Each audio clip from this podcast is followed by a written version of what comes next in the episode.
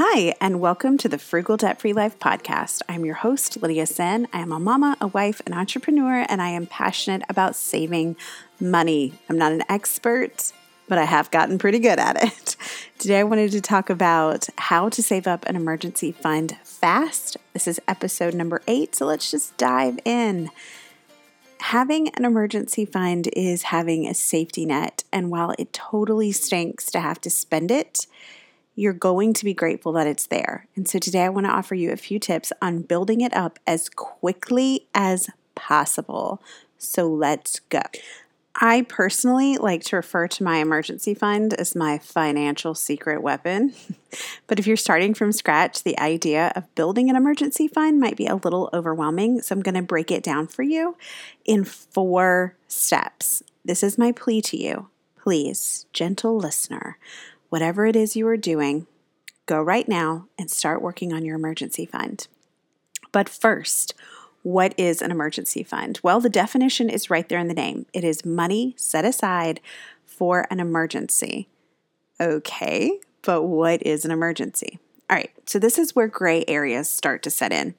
Maybe your car dies and you need to get it repaired so that you can go to work or maybe you end up needing to buy a little beater to drive around town until you get back on your feet. Maybe you lost a job and you need money to live off of for a little while. Or maybe there's a death in the family and you need to cover travel expenses to get to a funeral. There are a lot of cases that can be considered an emergency. I'm very grateful for our emergency fund. I'm always grateful that it's there, even when it takes a hit, because I don't know what we would do without it. I feel like your emergency fund gives you options, and options are the best thing about being debt free. When you get desperate, that's when bad decisions really start to happen and snowball and pile up. And bad decisions don't just come one at a time. Bad decisions, I can't talk, y'all. Decisions are like a horde of zombies that will eat you alive. They travel in packs. So, having an emergency fund in place is that breath of oxygen you need to boost you through the coming days and weeks. So, what is not an emergency fund? Back to school shopping. Fees such as sports fees or co op fees that your kid might be involved in, Christmas, those are not emergencies because those are things that you know are coming and you have plenty of time to prepare for them. Okay, so if you're a follower of Dave Ramsey, he says to start with $1,000 or 500 if your income is under $20,000. Starting off with $1,000 is great. Um, in my opinion, in my personal opinion, I want more money in that starter emergency fund. So our rule of thumb is $1,000 base and then 500 per person. So if you are a family of 4, that would be $3,000. And I know that seems overwhelming, but don't let that be. You're going to start with $1,000. That's your starting point. So get that lined up, take a break, pay off some of your bills, come back, save some more in that emergency fund. Okay, the good news is you don't have to have your emergency fund in place overnight. Taking small, actionable steps, um, making some cuts in your budget and see if you can start stocking up cash. But getting that emergency fund in place absolutely has to be the number one priority. It's like having an insurance, it's like an insurance policy. And it hurts to spend that money, but you're going to be glad that it's there.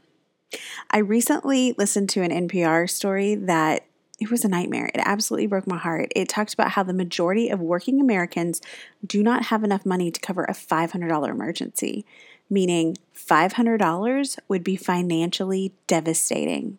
And that breaks my heart. So let's talk about a few ways you can build up your fund quickly. Okay, so this first one is going to sound like a complete obvious no brainer, but that is stop spending money. the first thing you're going to want to do when saving up for that emergency fund is to stop spending. Don't go out to eat, don't buy coffee, cancel your Netflix, save every penny you have until you have reached $1,000. This is temporary. You can add these things back into your budget.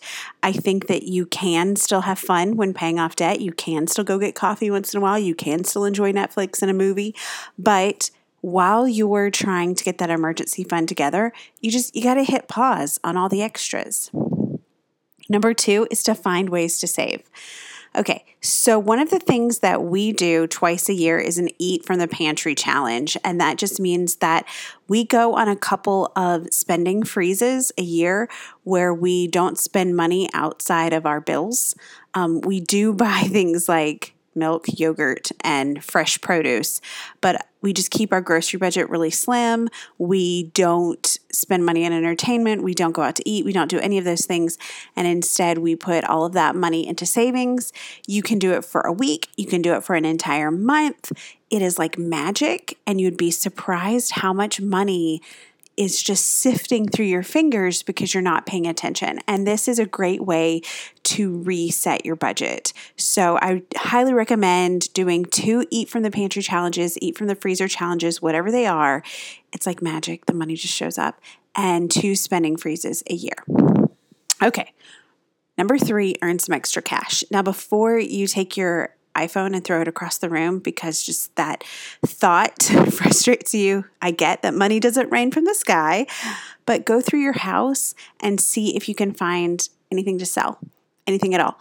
Um, I made $440 one week selling things off eBay and Facebook Marketplace because we weren't using them. So it was things like baby items, kids' toys, a broken cell phone. You'd be amazed at the garbage that you have in your house that you're not using.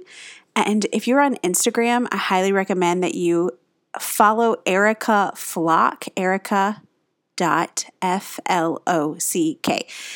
She is all about minimalism, selling things on Facebook Marketplace, getting stuff out of your house. I highly recommend that you follow her for motivation she does use some adult language, but we're all grown-ups here. So you're fine. if you need to have a yard sale, have a yard sale. We made um, $220 one Saturday morning in two hours just selling crap we didn't need. You can also use the Amazon trade in service. Um, you don't get cash, you get Amazon gift cards, but you can use those things to offset where you would spend. Also, I highly recommend finding just some extra ways to make income um, proofreading, transcription work, babysitting jobs, social media. There are a ton of things that you can do to earn extra money.